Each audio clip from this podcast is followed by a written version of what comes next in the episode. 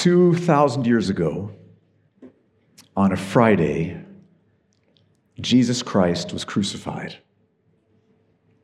And then on the next Sunday, two days later, Easter Sunday, he rose physically and miraculously from the dead. And that's why this coming weekend, Easter weekend, millions of Christians all around the world are going to be taking time on Good Friday to think deeply about Jesus' death, and then on Easter Sunday to celebrate Jesus' resurrection. And it's so interesting that the passage that we have for this, this afternoon, our next passage in Luke, perfectly prepares us for Good Friday and Easter. It's just beautiful how the Lord worked that out. Luke chapter 18, verses 31 to 43. So let's turn there. We'll have it up on the screen also. Luke 18, 31 to 43. This passage divides into two parts. First of all, in verses 31 to 34, Luke describes what Jesus says to his disciples about his coming crucifixion and resurrection. And then we see how the disciples respond. And then in verses 35 to 43, Luke tells us about how Jesus heals a blind man. We're going to take a look at both of these and then ask how they fit together. So let's start with this first section, verses 31 to 34, and ask what does Luke teach us about Jesus' death and resurrection? What do we see here? And as I studied these verses, I saw four crucial truths about Jesus' death and resurrection. Start with verses 31 through 33, where we see that Jesus knew the details of what he was going to suffer. Verse 31 And taking the twelve, he said to them, See, we are going to Jerusalem, and everything that is written about the Son of Man by the prophets will be accomplished. For he will be delivered over to the Gentiles and will be mocked and shamefully treated and spit upon. And after flogging him, they will kill him, and on the third day he will rise. Now, it's crucial that we understand that Jesus was not surprised by anything that he experienced in Jerusalem. He knew in detail what was going to happen to him. He was not shocked. He knew exactly what was going to take place. Look at the details that he mentions. Verse 32. He says he would be delivered to the Gentiles. And that's exactly what happened. Judas betrayed him to the Jewish authorities, who then handed him over to the Romans, the Gentiles, and they bound him and led him away. That's what happened Thursday night. Verse 32 also, he says he would be mocked. So the Romans knew that people were thinking Jesus was the king of the Jews. And so they mocked him in light of that. They put a purple robe upon him, they made a crown composed of thorns and crushed it down on his head, crowned this so called king, and they laughingly, mockingly bowed down, pretending like they were in obeisance to him and submission to him. Jesus said he would be mocked. Verse 32 he says he would be shamefully treated. Example, they, they blindfolded him and then took turns punching him and saying, Now, if you're a prophet, you'll know who just punched you. Who punched you? And mocking when he wouldn't be able to answer. Shamefully treated. He says he would be spit upon. Just feel the dishonor of that, the, the degradation of that, the disrespect. Notice he, he knew the details. Verse 33, he says he would be flogged. Rome had invented a whip, which at the end of the strands had embedded sharp pieces of bone or, or steel. And so when you were flogged with it, it would, it would tear open your back. And they only allowed 39 lashes with this flog because they thought that 40 would kill someone. That's what Jesus endured. He was flogged. And then Jesus says they would kill him. Other passages, he says crucified. He knew he was going to be crucified. And this was the Roman invention of a horrifying way that they killed their worst criminals, subjecting them to hours of absolute humiliation and, and horrifying pain. You, you know what happened when somebody was crucified. First, they were flogged, back torn open. Then their hands would be nailed to the crossbeam, and feet nailed to the vertical beam, and then it would be lifted up. And in that position, the only way they could breathe was by pulling up on their nail pierced hands and pushing up on their nail pierced feet. And so every breath you took caused excruciating pain. Crucifixion. And Jesus had seen people crucified. He grew up in a Roman occupied area, Palestine. He knew this was how they were going to kill him. And worse than that, he knew that while he was on the cross, he was going to be receiving God's wrath. The punishment that you and I deserve for our sins. He received and, and was punished for the sins of everyone who would trust him. Crucified. But then, on the third day, he would rise again.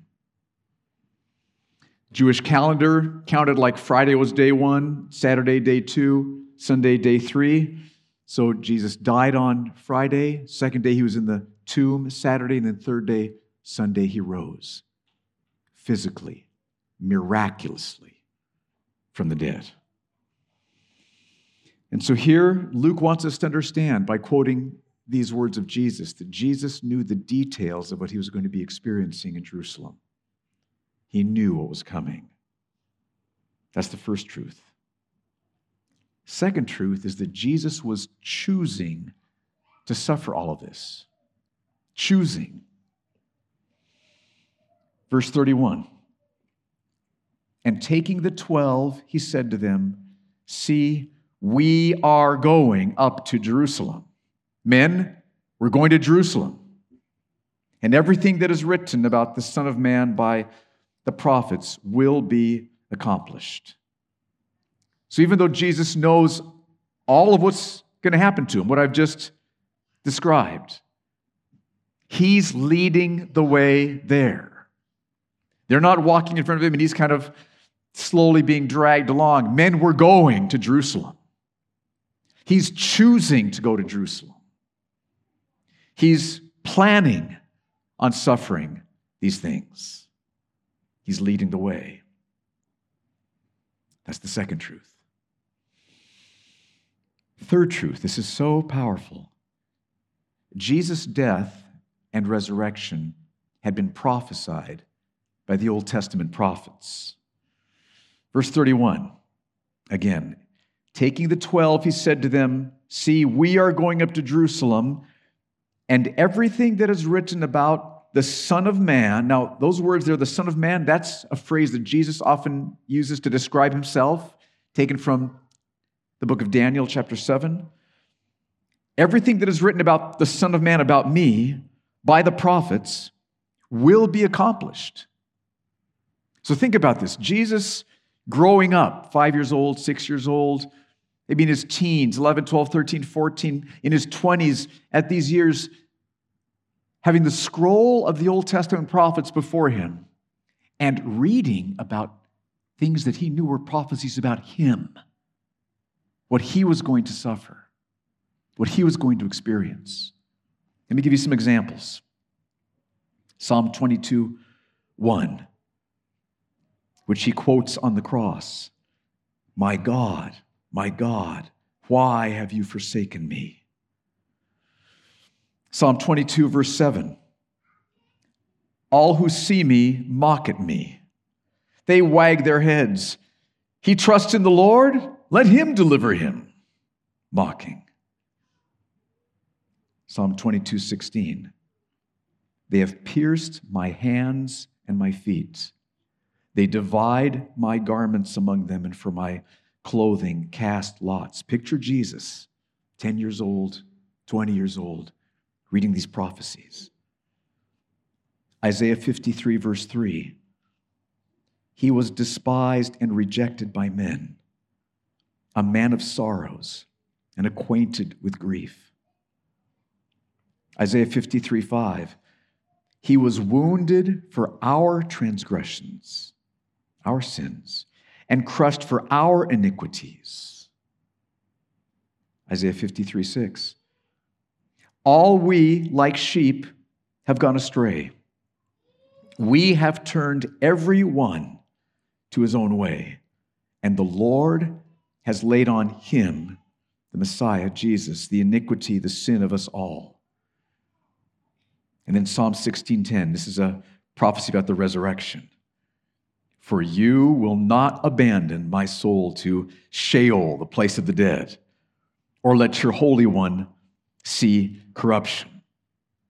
So these were all prophesied hundreds of years before Jesus.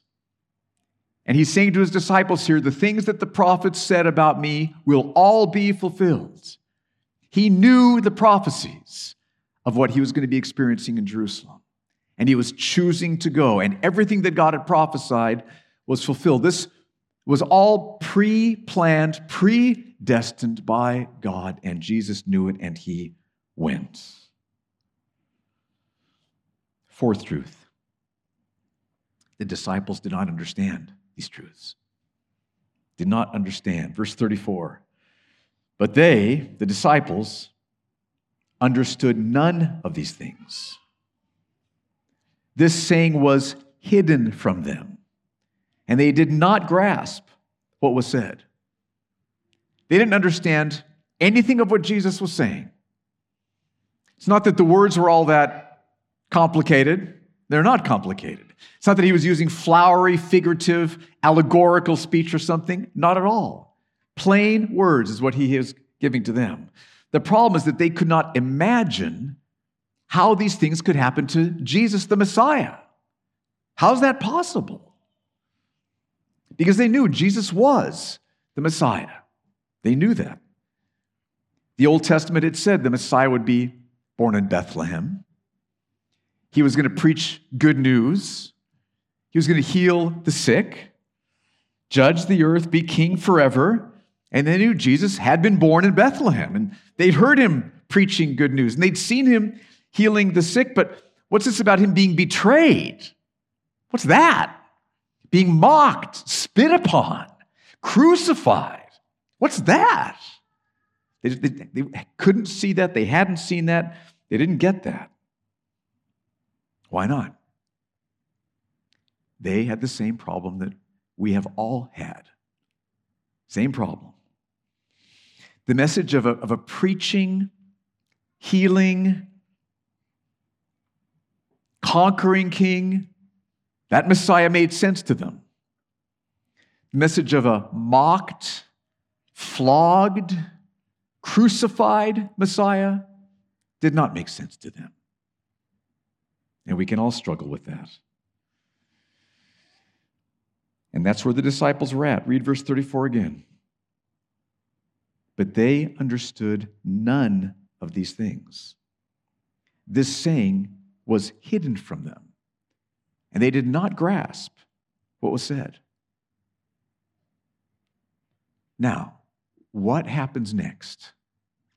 What does Luke write about next? It's a little bit puzzling. With no explanation, really no transition, Luke moves into a description of Jesus healing a blind man, a persistent blind man. So we have to ask why. Why does Luke bring this up next? Remember that the gospel writers didn't just write down, like, here's what happened in Jesus' life. The Holy Spirit led them to choose particular events from Jesus' life and to arrange them in ways and to highlight various facets about them so that particular truths were communicated to us that the Holy Spirit wants us to learn.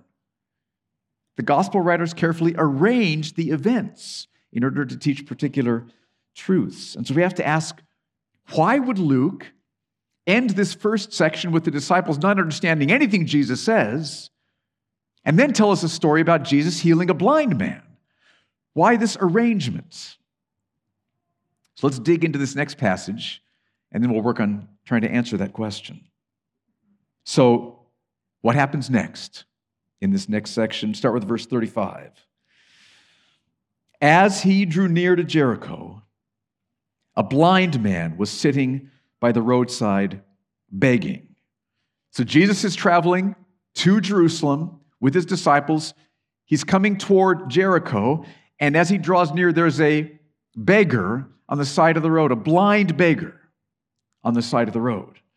And just for a moment, put yourself in this man's shoes. I mean, I think we all have vision, we all can see her, but imagine that you were blind.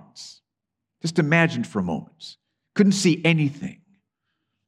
No sunrises, no sunsets, no blue skies. You couldn't see your father. You couldn't see your mother. You couldn't see your sister, your brother. You couldn't see anything, which means you couldn't work. You couldn't get married and support a family. All you could do was beg, sit by the side of the road and beg. That was your life, sitting by the side of the road day after day, begging.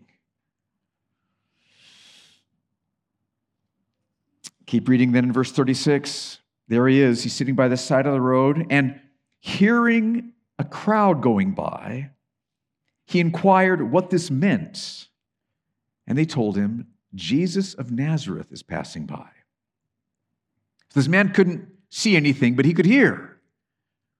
And, and he hears a voice, a couple of voices. He's hearing movements. He's, he's hearing more voices. He can tell there, there's a crowd here. There's, I mean, there's a crowd on this road right in front of me. And so he wants to know what's going on? What's happening? Why is this crowd here? And some in the crowd said, Jesus of Nazareth is passing by. Now, don't move past that too quickly. Jesus of Nazareth is passing by. That is true. Jesus was from Nazareth. Nazareth was north Palestine, the northern area called Galilee. And Nazareth, that whole area, was kind of looked down upon by the southern people, like not very educated, not very wealthy, uh, kind of out in the country, out in the sticks. I don't know what kind of words you use, but you get the idea? Just out there, okay? Not in fact, remember Nathaniel in John chapter 2, remember he says, Can anything good come out of Nazareth? That's kind of like a proverb that was often spoken at that time. So the people in the crowd are saying, Jesus of Nazareth is passing by. They're seeing some of the truth of who Jesus is, but they're not seeing the, the big picture of what Jesus is. And we know that Luke wants us to pick up on that because Luke contrasts what they called Jesus with what the blind man called Jesus. Did you catch that? The blind man had just heard that the reason for this crowd in front of him is because Jesus of Nazareth is passing by. And look at what he says in verse 38. And he cried out, Jesus, son of David, have mercy on me. Son of David. Jesus, son of David. He didn't cry out, Jesus of Nazareth. cries out, Jesus, son of David.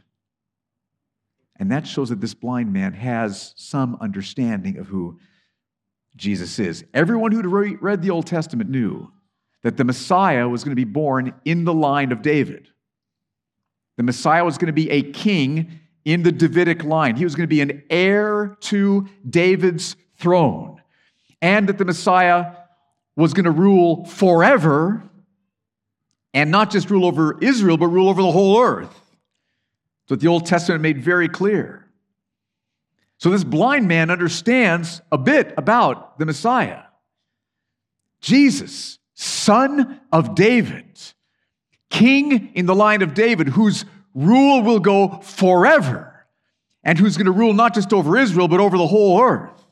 That's what's in this blind man's heart. He understands that Jesus is the Messiah. And he's probably heard about people being healed, about blind people being healed. At the same time, it's clear that he understands he needs mercy. Jesus, son of David, have mercy on me. He understands that he has sinned against God and that there's no way that his goodness could ever make up for the sins he's committed against God.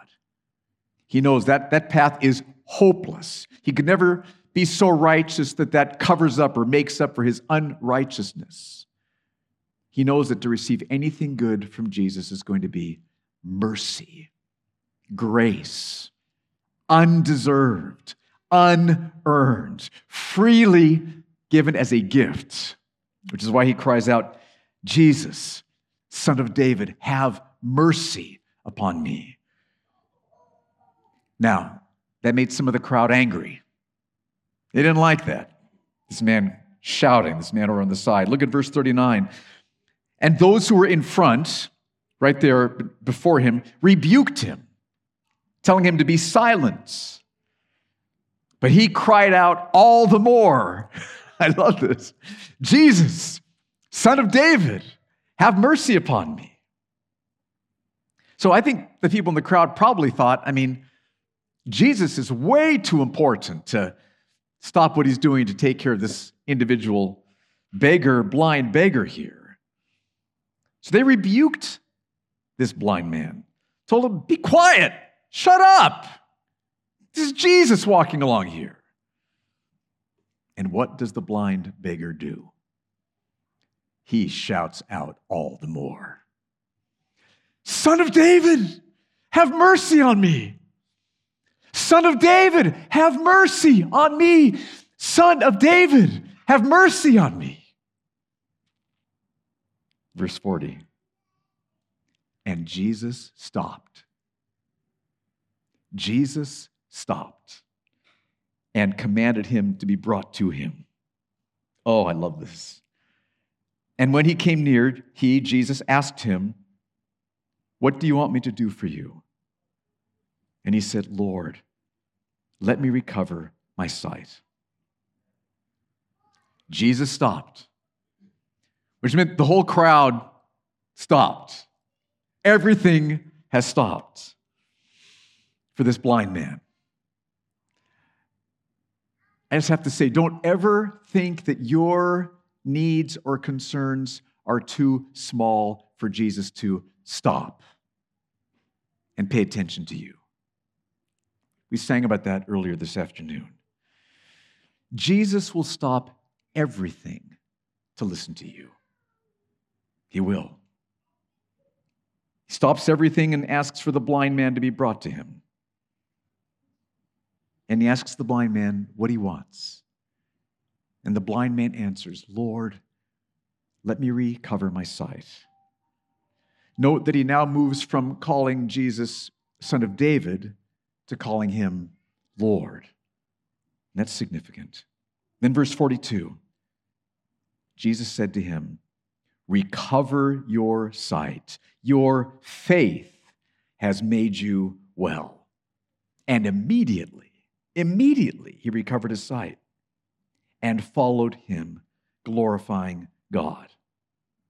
And all the people, when they saw it, gave praise to God. So Jesus saw, he could tell this man had faith. And what does that mean? What did Jesus see? What did Jesus hear that made Jesus see that he had faith? Well, the man knew that Jesus was the son of David, the Messiah in the line of David who was going to rule forever, that Jesus was Lord, and that the man knew that Jesus could heal his blindness. Otherwise, why ask him? I want to recover my sight, Lord. So he, he knew that Jesus could heal his blindness. He also was keenly aware of his own sin, though, and knew that he needed mercy. Needed mercy. And in response to his faith, Jesus healed him. So just imagine, again, put yourself in his shoes that a minute ago you were completely blind and had been for a long time. We don't know how long, but long time you'd been blind. not able to see anything. And now, instantly, you can see. You can see everything. What an incredible gift Jesus has given him. What a valuable blessing. I mean, from blind to see. That is awesome that Jesus would give such a, an amazing gift. But now notice what the blind man does. He does not sit there focusing on the gifts, just going around looking at everything. I'm going to head to the mountains. I'm going to go walk, watch over the, watch, see the Sea of Galilee. I'm going to go see my brother. My, I mean, that's not what he does. What does he do? He follows Jesus. You see that? He follows Jesus. He's rejoicing that he can see for sure, but he's not content with just seeing, as amazing a gift as that is. He wants Jesus. He wants to be with Jesus Christ. He knows who this is. He can see him now too with his own eyes. He's heard of him, and that gave him faith, and he knew Son of David. Now he sees him. He wanted Jesus, which shows that what he had received wasn't just sight. What he'd received was salvation. Following Jesus is a sign of salvation. It's those who are saved, who are trusting Christ, who, who follow him. He'd received salvation, he'd received repentance, he'd received forgiveness of sins, and best of all, he'd received Jesus himself. Amazing. And all the people responded by giving praise to God. So that's Luke's second section. So now we can ask the question why would Luke put these two sections together? What, what does Luke want us to see here? Why end the previous section with the disciples understanding nothing of what Jesus had said, and then tell the story about Jesus healing a, a blind man? Here's what I think it is. You can do some more studying and see if you see this, or maybe you'll have some other thoughts. But here's my answer to the question is to so that, show that just as Jesus healed this blind man from his physical blindness, so he can heal the disciples from their spiritual blindness. Just as Jesus was able to heal this blind man from his physical blindness, he can heal the disciples from their spiritual blindness.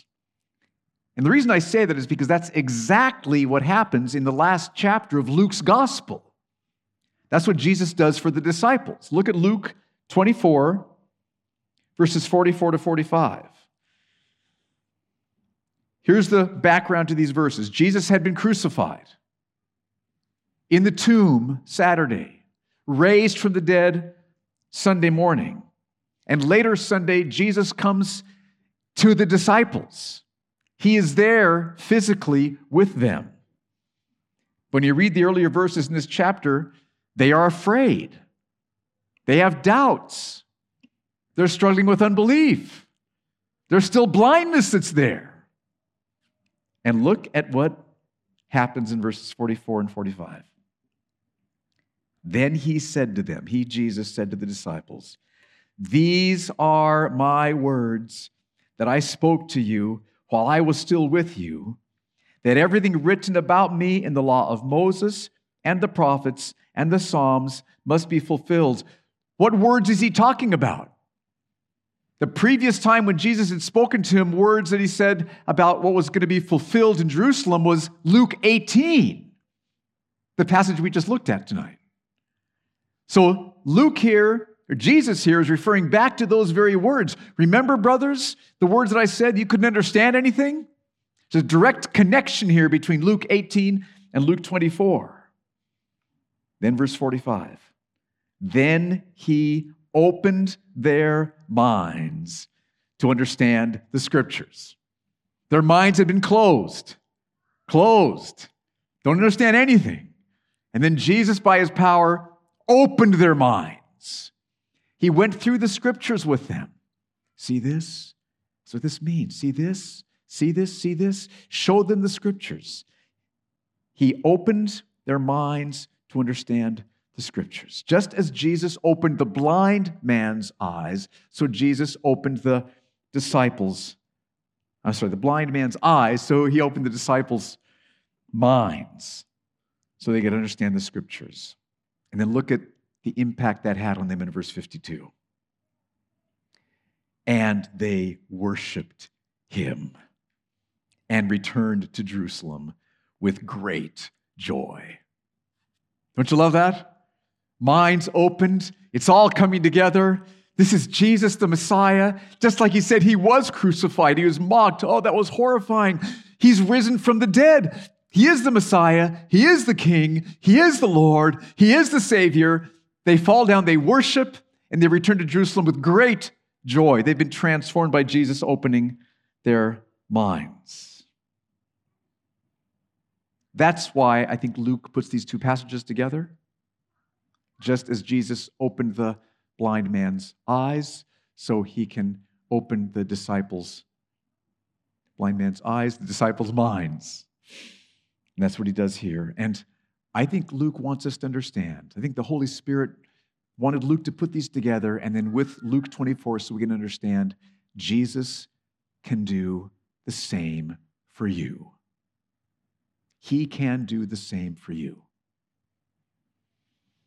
What I would encourage you to do in light of this passage is this next week, as we're moving toward Easter weekend, this week, take time, open up last chapters of Matthew, last chapters of Mark, last chapters of Luke, last chapters of John, and read about Jesus' trial and mock, being mocked, and death and resurrection. And pray Jesus, son of David, have mercy on me. Jesus, help me to see, help me to feel. Some of you, and I'm, I'm, I'm inviting, I'm urging all of you to do that, even if you're from a, a different religious background, especially if you're from a different religious background. And we are, by the way, glad you're here if that's the case. But I want to challenge you to ask Jesus from a sincere heart Jesus, Son of David, have mercy on me. Help me to see. Help me to understand and then read. And those of you who are already trusting Jesus, who've already experienced Jesus opening your mind so that you could see and understand. But let me tell you, He has more for you to see of who He is. He has more for you to understand of what it means that he's the Messiah. He has more for you to feel as you worship and as you rejoice and as you're in awe of who he is. He has more for every single one of us that are here. And he will open our minds, heal our spiritual eyes, just as he did for this blind man. For some of you, those of you from a different religious background, that would mean salvation that would mean that you will see Jesus for who he is and worship him, just like we read in verse 52, and be filled with great joy. You'll be forgiven for all your sins, you'll be reconciled to God. You will know the God who created you through Jesus Christ. And you'll know that you will have the joy of knowing him now and forever. It'll mean salvation for you. And for those of you who are already trusting Jesus, it'll mean a fresh outpouring of the Holy Spirit upon you, a fresh filling of the Holy Spirit, deeper worship, greater joy, stronger comfort, whatever it is that you need in your, in your heart. The result is, verse 52 they worshiped him and returned to Jerusalem with great joy.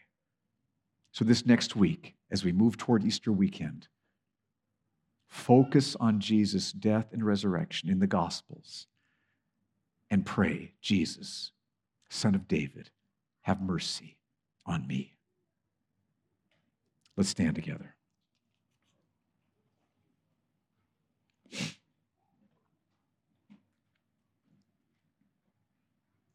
We praise you, Messiah Jesus, Son of David, that you have power to heal a man who is physically blind, whose eyes are not working, and you can restore blind man's vision. And we praise you for your power to open sinful people's hearts so that we can see and understand and trust and worship. Do that, Father, we pray. We praise you for redemption. We praise you for salvation. We praise you for what you can do. Pour out your mercy upon everyone here. We pray this next week. In Jesus' name, amen.